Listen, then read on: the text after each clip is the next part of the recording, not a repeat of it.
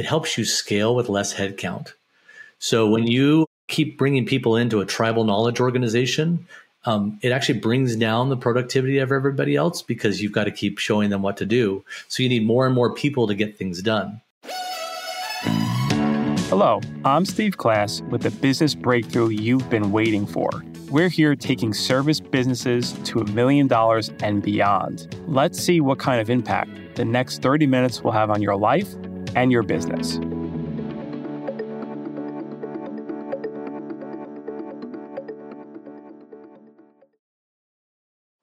What is going on, everyone? Welcome to another episode of Business Service Success with Class. Thank you for joining me. Uh, today, I, have had the privilege and pleasure of interviewing Greg DeVore. He's the owner and CEO of ScreenSteps. This gentleman really, really figured out how to handle operations in any business. What his company does is basically take down step by step every single procedure that your company may do or what is institutional knowledge as the owner and put pen to paper. And he's developed a software that can encapsulate that with a training guidebook. So any of your employees, any of your teammates, if you're if you're constantly getting questions like how do I do this, how do I do that, and you're getting pulled away from work to handle and put out fires, his system that he has in place is for you. It really makes it so the repetition is there. And I call it the rule of three if I get asked the same three questions in the, over the course of three months, that's something that I should write down and have a simple procedure that is captured and able to be implemented. And this doesn't mean that you just do a Loom recording and say, this is how I do this. You need to have it where it's ease of use and what he calls the five minute procedure or five second procedure. I should be able to find out what I need to know in five seconds. And what this does is, is it empowers employees to really take the initiative to figure things out on their own before they immediately go to the key decision maker. In this case, it's typically the owner. So if you're in a business where you feel like you're being sucked in constantly operations, please have a listen to this. And in other great news, I have launched out my book, Service Business Mastery. What I go into is systems and procedures, specifically on sales and marketing. Um, so if you're an entrepreneur and you're struggling to kind of have a great CRM service system set up to get new leads, to nurture the new leads, to run your operations. That's what this book that I poured my heart and soul is is about. Feel free to go on Amazon, just type in Service Business Mastery. It'll immediately come up. Come up. Um, if you want a free copy, email me at steve at successwithclass.com. I'll send you a free PDF copy for all my listeners.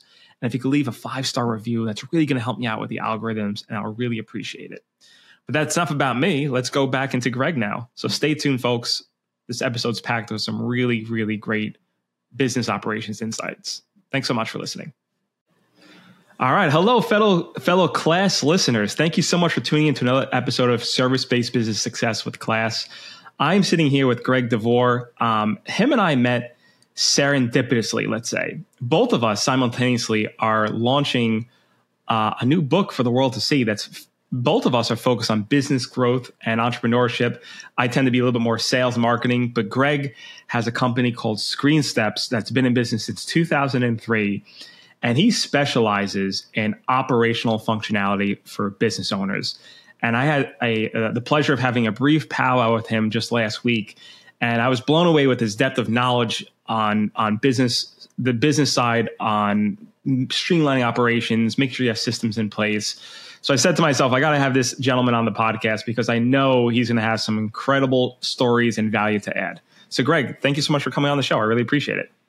No, it was great to meet you. And uh, you know, as I was going through your book, I'm like, oh, he's he's talking operations here as well. That whole blueprint. We've got we've got some things in common here. For sure, absolutely. There's always natural synergies, man. Um, so I, I always love learning more about backgrounds because I can imagine that the polished gem of Greg that we see in front of us today in Screen Steps was not always the case. So, did you always have aspirations to become an entrepreneur, or was this something that happened almost accidentally, where you started the business on on on a whim? Walk me through a little bit of the early steps of when maybe you were graduating school and you know the world was your oyster, so to speak. Yeah, no, no master plan at all. Actually, uh, I, I fell into this. So I graduated with a, a, film scoring degree from the Berklee College of Music, and I was working in the Boston area, um, and eventually ended working out in LA. Um, but in between that, that transition from Boston to LA, um, my first son was born very premature. He was under two pounds oh. when he was born. He was actually wow. born while we were on vacation. So he had some challenges with that, um, cerebral palsy and autism, and um, and they basically said, "Hey, as long as you're self-employed, nobody's going to insure you or him or or your wife." And so, uh, when you're in the film music industry, you're typically self-employed. So it kind of caused I had to had to do a shift in career trajectory. And my brother, who was a developer, we'd done some side projects, and I had been doing a lot of training actually in music studios. So we said, okay, well, we're gonna. We, an opportunity came up, and we formed this company. So it was really out of the need for health insurance originally, um, and then it's it's kind of grown from there. That's amazing. So, um, yeah, that that's that is also a crazy story. And so he was born in uh, during a vacation, so to speak. Were you in the country? We were in there. So we were we were living in Boston. We were visiting my parents for Christmas in Salt Lake City, and Christmas Eve morning, my wife's water broke. And it was about four months early. So wow. it was. Uh, we ended up. We never went back to Boston because he had to stay in the NICU for about NICU, four right? months. And so we we ended up I mean I went back and got our stuff, but my wife never went back. We, we ended up moving and we knew we were eventually going to move to LA, so we said, "Hey, we're 3 quarters of the way there. We'll just keep on sure. going." It was quite an adventure. Yeah, that's a, that's a quite a story, man. Um, I'm glad everything worked out, but that, that, I'm sure at the time it was like harrowing to experience and to go through all this. Like, I need health insurance. And how is this going to work? How you know this is all unexpected, and most people don't plan for these circumstances. So, no, uh, not at all. how did you take your your that background and say I want to come up with screen steps because it, it, it's not necessarily yeah, correlated. Yeah, yeah, yeah. How did that come about? So what happened was when I was at the Berklee College of Music, I was one of the few students there that used a, a program called Logic Audio, and now that's really well known because it's yeah. It's, let's say I Apple it. has it right. At the time, it wasn't very well known. A digital performer was the big thing, but I had done an internship with a composer in LA, and I saw how he used that. I was like this is a really powerful tool. So I became this kind of only guy at, at Berklee that was using this program when I moved out to LA, right around that time, Apple bought Logic. So all hmm. of a hmm. sudden, overnight, all these studios wanted to implement Logic in their in their studios, and so would, I would come in and help them get set up. Because at the time, this was a super. It had a a manual that was like this thick, and there were parts of it that weren't even translated from German. It was a German company, and and you have these composers that are are incredible composers but they don't want to learn the intricate, you know, underpinnings of this new complex software. They just want to do something. Like they know what the outcome that they want. They want to do it. So what I would do is I would go through, I would read that manual and figure out how it did, how it was, how it worked, how, and and create a recipe for them. So the training wasn't like here's all the underpinnings of logic and here's how everything works. It was like if you want to do this, then do that. And here's here's a recipe book. So I'd been doing that. And this was like before screen recorders. I'm using a camcorder on the screen. You know, it's it's super old school stuff. Um, but at the same time, my brother had been doing some training software, and he was approached by GE while he was at a conference over in Paris, and they said, "Hey, we've got these 3D 4D ultrasound systems. Sonographers and doctors are really struggling." To adapt to these, it would take them six months to develop training for the machines, and the product had a one year life cycle. So my brother comes to me at right around this time and says, "Hey, do you want to do this together?" So that's when we formed the company and kind of took some of the, the, the technology he'd been working on and the training concepts I've been working on, and we built this this training platform um, that wasn't Screen Steps at the time, but became the basis of what what we eventually built Screen Steps into. And it seemed like this was super hyper focused on this particular program and software development for these for these um, medical practitioners. So it, you niched really far down into that market. So like you became yeah. the experts. And I always espouse that to anyone who's solving a business problem. Become hyper focused on one segment of it could be real estate, plumbing, it could be in this case medical device procedures. Get really good at that before you start expanding. And was that the organic approach that happened? Like you guys really honed in on this and then you started to notice success? Yeah, so we started. We ended up doing most of the the 3D 4D ultrasound training for GE, Philips, and Siemens, and so we we worked with those companies. But eventually we got to the point, they were all kind of custom e learning development contracts. And we built some technology under that that we we wanted to become a product business instead of just a services business. And so we made a hmm. shift, and that's when we launched Screen Steps. And it was like this $20 desktop utility that, that just did one little thing really well. And we said, we never wanted to become something big or work with enterprises. And over the past, you know, 15 years, we've been gradually drug up market. And so now we work, you know, with banking institutions and healthcare and insurance and higher ed to really solve this knowledge transfer problem. But it started out as a little, little tiny utility. So, so in the early days, it was just yourself and your brother, I assume, as you guys were working on this. When did you notice it starting to take off? Where like, hey, I need to potentially start hiring some people to kind of fill in some gaps here. It really happened very gradually. So, um, you know, we we had a few people that would latch on to the one thing we did really well and loved it, and they would bring us in, and then we bootstrapped the business. So we would hire, you know, as soon as the revenue went up enough that we had enough revenue to hire someone else, we would do that, and uh, and just kept growing the business that way. The after about oh, I don't even know how many years it was, about five years of that product, something like that. Um, we brought in a third brother who's the one. If you go to hmm. Screen Steps, you see all the videos. That's my brother. He used to work at um, Jonathan, who used to work at uh, Price Waterhouse Coopers, and uh, we okay. we recruited him away from there. Oh, very. I love that organic, slow methodology approach because a lot of people in tech or really any service industry, they they want all they want to do is turn on the ads and get as many uh, new clients as they can, and then fulfillment kind of goes down the toilet. Eh, but the slow and steady approach of like, hey, we got this much revenue, we can allocate this much to hiring, or this much into R and D, or this much into marketing, is going to be the clear path, I think, to success. Now, you're not going to be the unicorn like an Uber, so to speak, on that side. Yeah but most people aren't. And, to really set the foundation of a legacy company, I think that's really key is, is having that organic growth. Um, so with that being said, when you started to branch out from like Philips and Morris and all these other companies here, um, your bread and butter now is these procedural operations. So that seems to be a problem that you're really great at solving. So walk me through a little bit of steps. Like if I'm a new client, right, and I'm coming to you as a property manager, let's say, how are you dissecting how to pop open the hood of the engine and find out what where the weaknesses lie. What is the process like? Yeah, and, and just to give a little background on this, we've found that this is not just a technology problem because we build a technology product, but then we would see, you know, it's basically like a it was a knowledge base at the time, but we'd see some people would adopt it and they do fantastic, and some people they they put a bunch of stuff in there and nobody ever uses it. So we decided we are going to get really in the weeds of how do you make this a success? Not just from the technology standpoint but it's really actually more of a cultural and and and a reframe mm-hmm. cultural change and reframing the problem. So if you're you know property management the first thing that we need to do is say we're going to commit to a different way of working.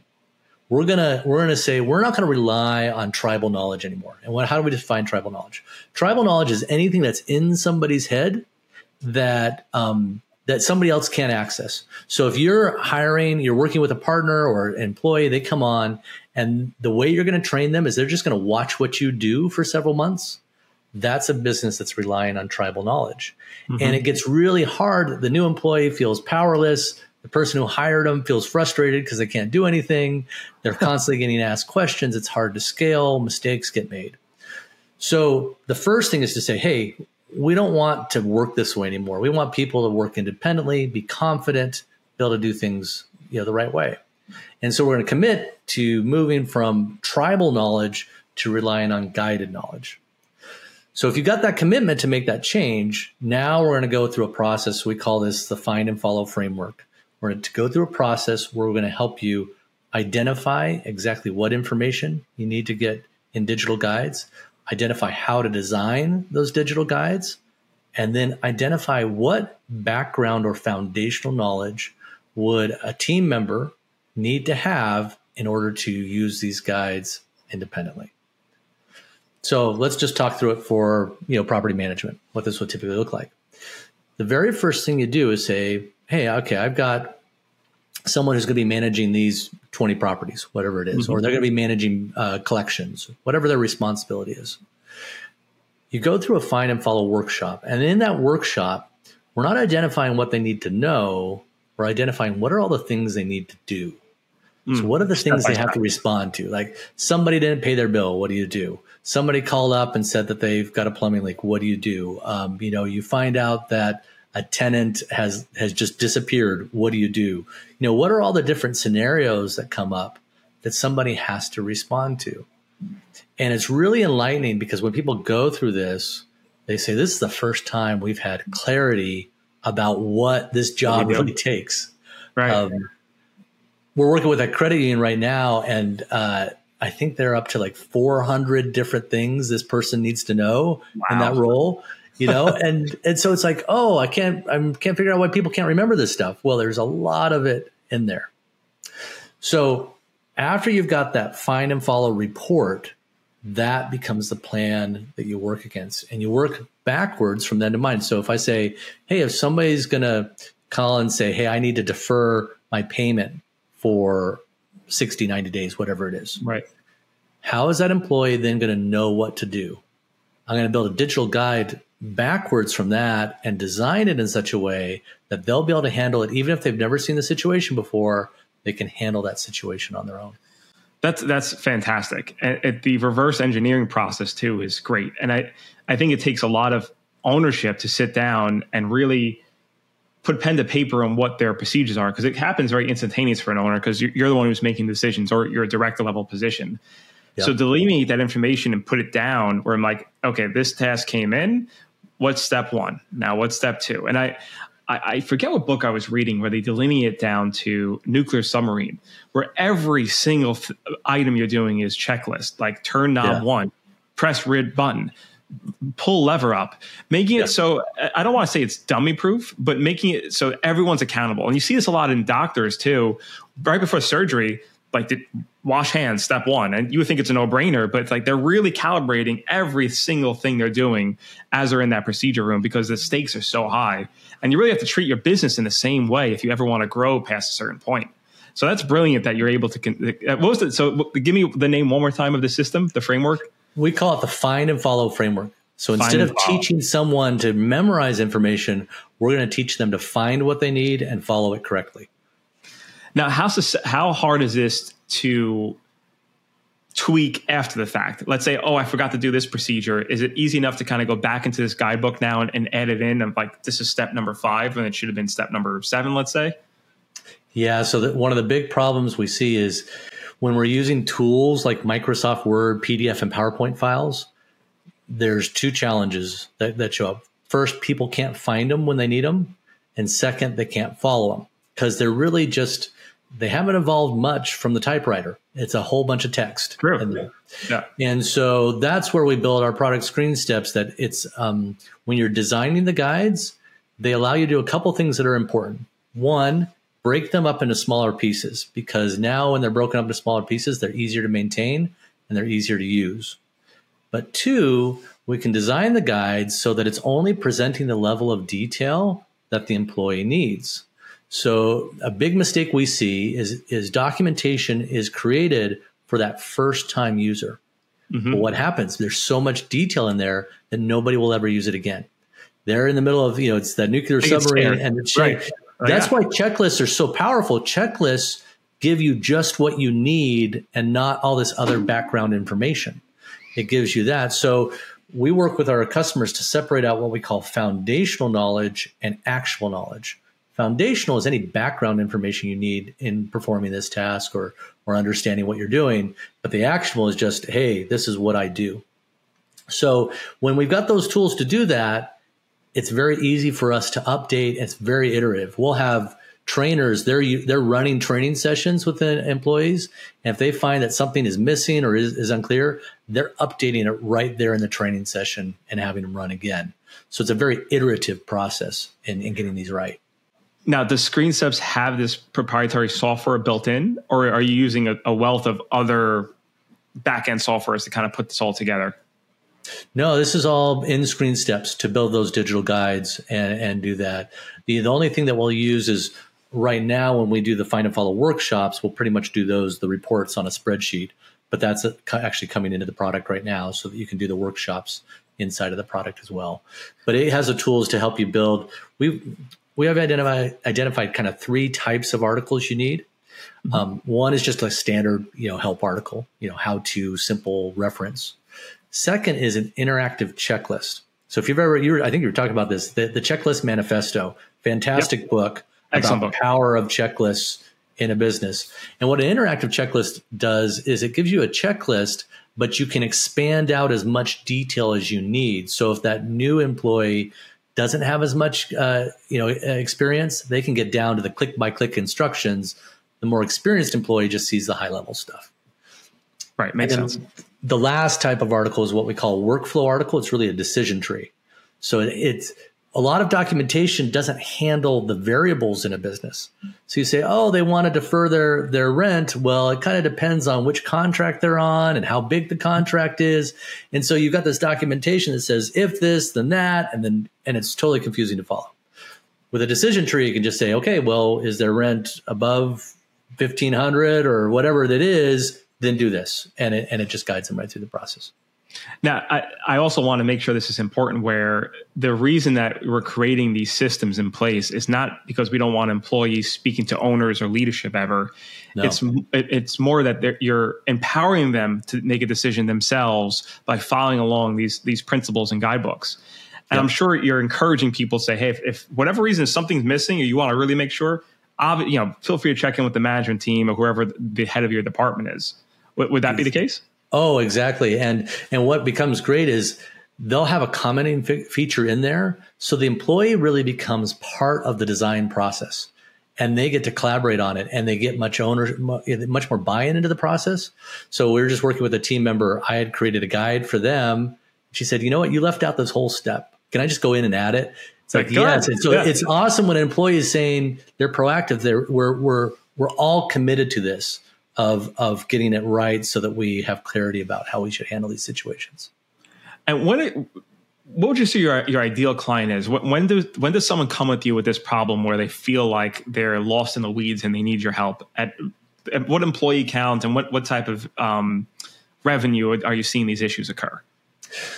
We don't really see it at a revenue stage. It's more an employee count and in business situation. So I would say, um, kind of the beginnings of when you really start feeling this problem is right in the 20 to 30 employees. You know, work with teams in that size up to, you know, teams of a thousand or 3,000 in that range.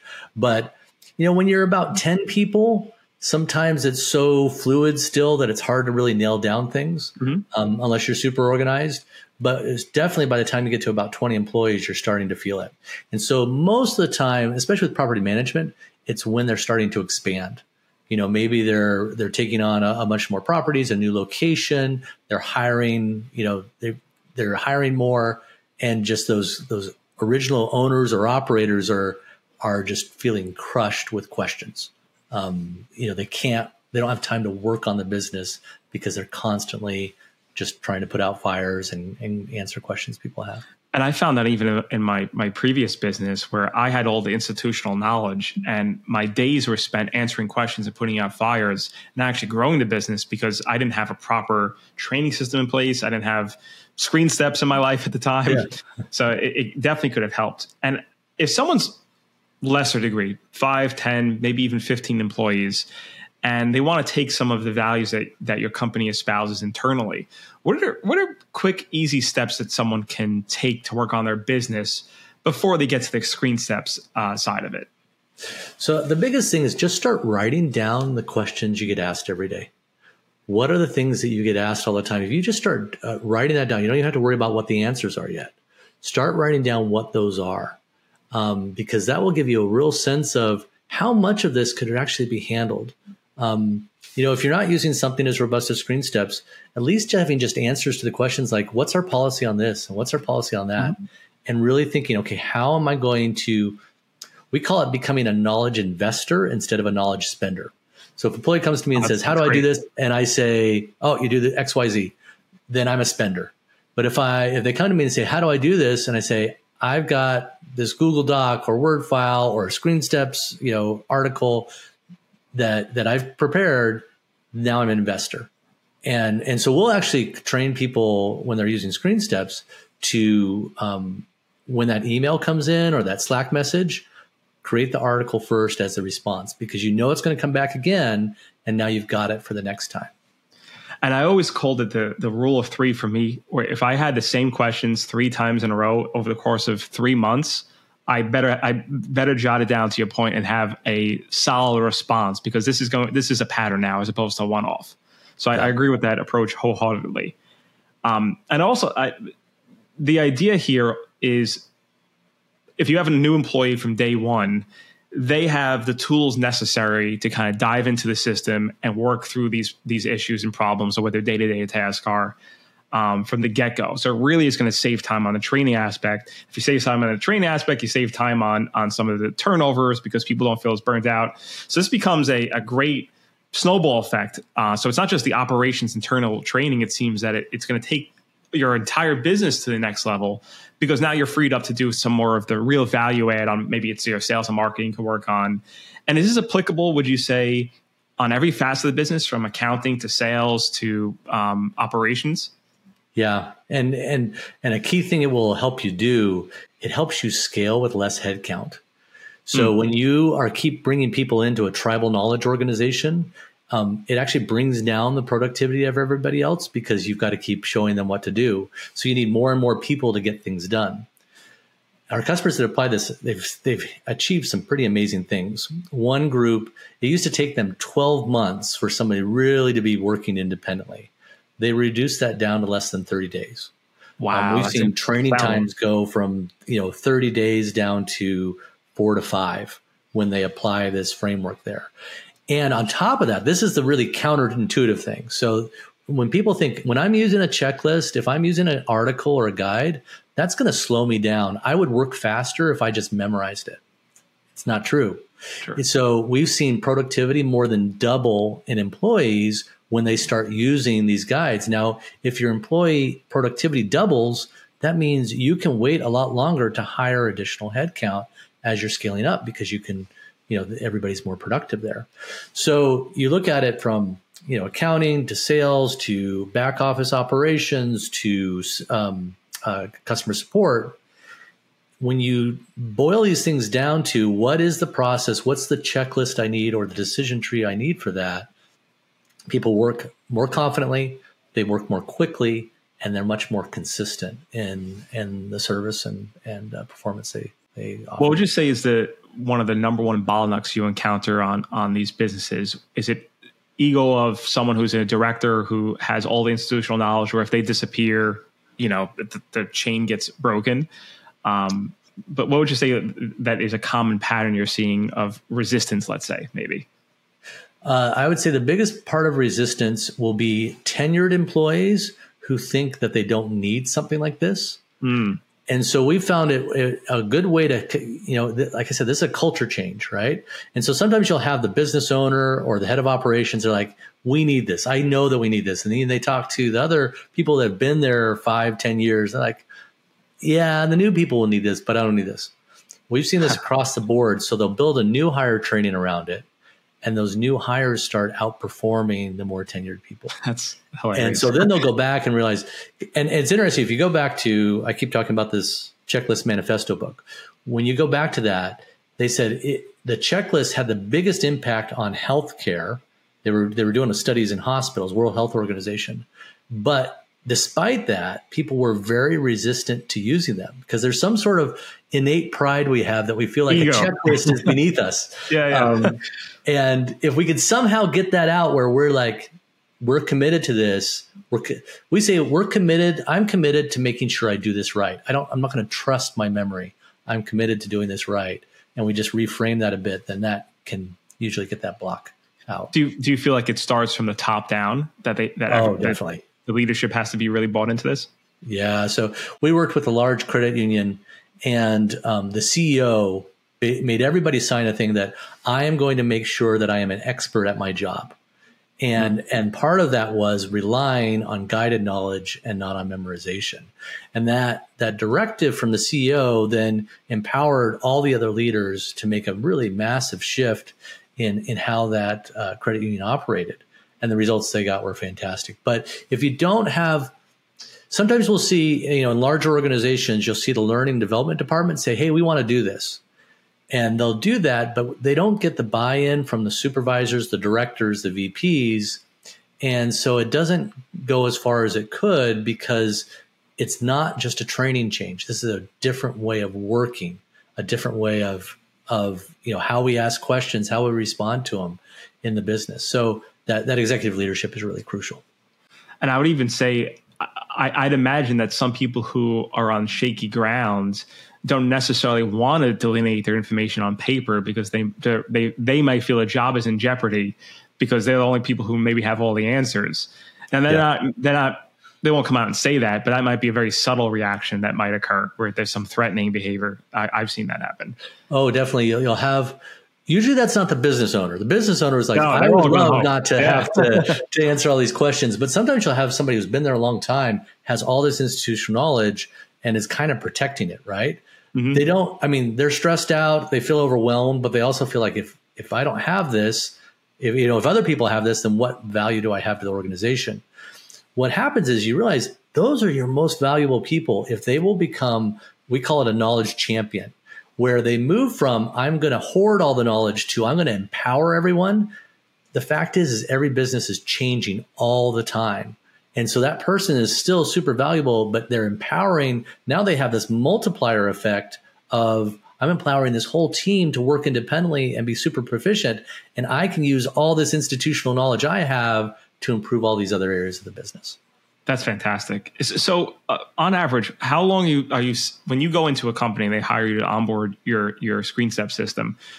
How long does it take your team to develop all of these guidebooks and workshops and go through the process? What's the expectation? So, a workshop will will typically only take one to three hours, you know, over a couple days to do that. That's a pretty straightforward process if you're focused on, you know, one or two related roles in the organization there. Um, the implementation then is becomes a little bit different. Anywhere, short answer is anywhere between two weeks to six months. Mm-hmm. So on the two week side, if we go into a business and they're pretty well organized, um, then we can bring their stuff in. And, and what we're doing is they've got some existing documentation. We're bringing it in and we're optimizing it. So now it's more followable. We say every guide needs to be findable, followable, scannable, meaning I need to be able to find it in five seconds. I need to be able to follow it with no supervisor intervention and I need to be able to scan it. So if I'm on the phone with someone, I'm not going to stop and read 20 minutes of text. Like I need to be able to just have the, the key points in the process really highlighted for me so I can do that in the context of where I'm working. So that optimization process can happen pretty quickly. Where things slow down is a lot of times when we do this with businesses, they find they haven't made decisions on key procedures. Mm. Like the way you did it, you'd say if I, I if I ask Mary, she tells me to do it this way. If I ask Bob, he tells me to do it that way. And they'll have six, seven different ways of doing the same thing. And so there can be a process. This becomes kind of a, a reconciliation of what is the one way we're going to do this, and we're going to be consistent. That we all it. can agree to, right? That's the most efficient. exactly. Efficient. And sometimes there's some internal politics about that, and that takes a bit. So if there's clarity on the procedures, it's very fast to get them onboarded if there's um, a lot of discrepancy and they haven't really decided who's going to be the final say on this, then that can slow things down a bit in, in deciding what the procedure really is. I love the fact that you said it, it, You should be able to find something in five seconds because what I've encountered with business owners is that they'll do like a, a Loom screen recording and they'll have a, a 40 minute process like, oh, this is what you do when a tenant pays rent and this is how you check it. And there's no way to, like, I, as an employee, I'm like, I just need a quick answer on one item and this 40 minutes. And there's no way for me to just hop to it. So yep. you just mentioned that you highlight certain things of like, hey, these are key points. Like skip here, go here. If you already know, if you already went through these checklists, which I think a lot of people miss out on, and they don't realize how important that is because the person who's teaching it, it's second nature. They don't yeah. realize what it takes to be a novice or someone who's new to this procedure. So that's excellent that you guys built that in. Well, so we and we really advise that you're judicious in how you use video. Video is great as an introduction tool and a tool for teaching concepts, but not a great tool for teaching procedure because a procedure has to be followed. So if you think I'm using a checklist, I don't want to see that checklist in video. I don't want to have to keep rewinding and fast forwarding or pausing to see, oh, what do right. I do here? So if I'm saying, hey, here's here's an overview of of what we do, the systems we use, the people that we work with, video is fantastic for that. But if I'm going to get into a step by step procedure, you want something that you can update very easily, which is not video, but you want that visual element. So you have screenshots in there to make it very clear of how to follow. Um, and then you're going to be able to, because you look at these procedures, even a simple procedure can have a lot of variables in it that, you know, if it's this situation, I got to do that. And so a simple thing of creating a contact in your CRM may have right. 20 different steps in it.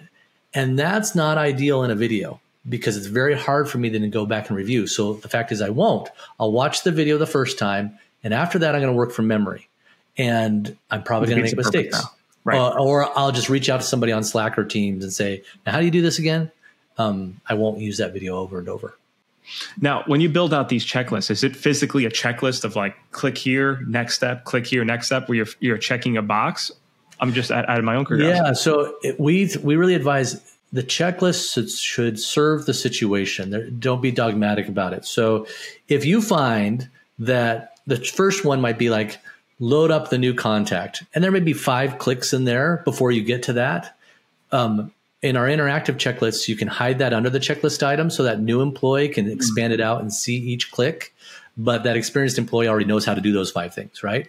right. So we don't want to, if you make your checklist too long, people will skip it. So you don't want to have like every little click in there, but if you want to have it be the key point. So what's the key point of the process?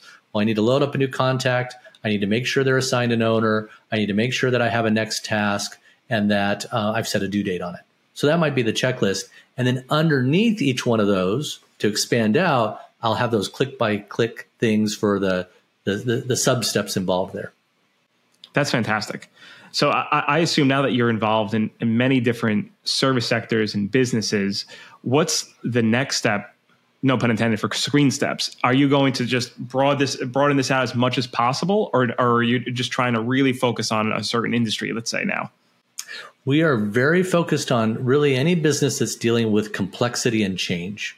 So, mm. you know, you think of a, um, you know, property management, you have constant change going on. New property comes in, new people come in. Uh, there's lots of complexity with all the, the legal things, the, you know, the, the billing, all that sort of stuff. So think of like healthcare, financial, um, IT support, um, property management, these types of things. And the problems we're focused on, we have kind of a list of 10 that we, we really focus on. How do we help people identify what knowledge they need for people to work independently? How do they capture it? How do they maintain it? How do they optimize it? How do they know what's working and what isn't? How do they notify people of changes? So it, we call it a knowledge operations platform. So we're, we're working to just continually refine that process of how do we go from somebody needs to know something to they can do this totally independently. Right. And uh, what I love about you guys is that you were very much ahead of the curve, the COVID curve of working virtually. And we're seeing more and more people opt in for rem- remote work in spite of what companies now everyone's back to the office mentality. Yeah. So I think what you're delivering is of the utmost importance now because if you're not in an environment of an office where you can just like peek your head on the cubicle to Bob and ask a quick question and you have to rely on Slack or these other channels, more than ever, you need proper documentation and systems in place to make sure that there's accountability. And you, one, you brought up twice now when it comes to changing the, the cultural message where everyone's kind of onboarded. How have you been able to keep that alive in your own organization on the culture where people feel connected to one another? Because right now, how many employees do you currently have? We have a team of about 16. 16. All right. So you're fairly robust on that side. You're yeah. almost to a point where you take yourself on as a client. Yeah. Um, how are you? Uh, how are you organizing your own company and kind of taking ScreenSteps internally? Yeah, so we um, uh, we run workshops internally for the different roles to uh, identify what those you know those things need to be. Um, we try to be a knowledge investor, so I try to you know eat the dog food uh, just like everyone else, and so I'll spend that time to say, okay, I just had to do this list last week. There was a process. There was these situations that were coming up that we hadn't really defined. And so going through and defining what that procedure looks like. And it's crucial. We're, we're completely remote. We've been remote since 2007. Um, and if you don't have clear guidance on what to do, things become really hard. It's really hard for someone to get onboarded into the organization to become productive. We had a, a one of our our you know our best clients. Uh, it was right around the it was during the pandemic, and they said we realized our whole training process was built on the fact that I could tap my neighbor next to me. Right. And so the pandemic totally broke that. Um, and businesses are starting to come to terms with that. I think a lot of this of why you're seeing businesses say, "Hey, we need you to come back into the office," is because these are businesses that have relied on tribal knowledge. And when you are in a remote situation, it is much harder to rely on tribal knowledge. Everything moves much more slowly. Uh, so I'm not saying I'm not saying it's good or bad to be in office or remote, but if you're going to be remote and you want people to be productive, you've got to have some sort of guided knowledge for them for at least the operational side of your business so you can spend that face time on more of the you know the the culture you know transmitting that culture and the and the deep knowledge of the business versus you know how do i handle this this task or this situation? Now how often would you recommend people conduct meetings within their business because i know a lot of remote workers feel like they're obligated to join meetings that they find pointless or just there's no uh, set objective and they're just kind of checking a box just to show up. What what have you found to be the optimal meeting? And obviously, this is going to change potentially business sector to business sector. But out of my own curiosity, what would you, your advice on that would be for entrepreneurs? So I've read a couple books on this and changed it over over the years. You know, to get the right cadence. There were times where we had like not enough meetings, you know, where everybody's just kind of working, and times where we've gone too much. I've found that right now we work with the, kind of the directors, the leaders of the business, um, once every two weeks. We have mm-hmm. that, and then we do. Every manager has a weekly check-in with uh, the, their direct reports, and um, that cadence has worked pretty well for us. You just want to find the right balance. A meeting ideally should not be a place to transmit information. It's mm-hmm. a t- it's a time to counsel together and solve problems. It's not a time. So I think where a lot of burnout comes in is like so and so is going to show us how to do this for 45 minutes, or so and so is going to show us how to do this for an hour. Like that is like you know nails on a chalkboard. Um, oh man, I remember know. my old job. The, the meeting was like, "Hey, these are the changes coming to like your healthcare plan. Let's spend an hour and a half talking." And everyone's like, "Oh my god, this could have just been an email type of thing." exactly. So we just rolled out a whole new employee review system. We switched providers, right? We didn't have a single meeting about it, and we've got great adoption on it.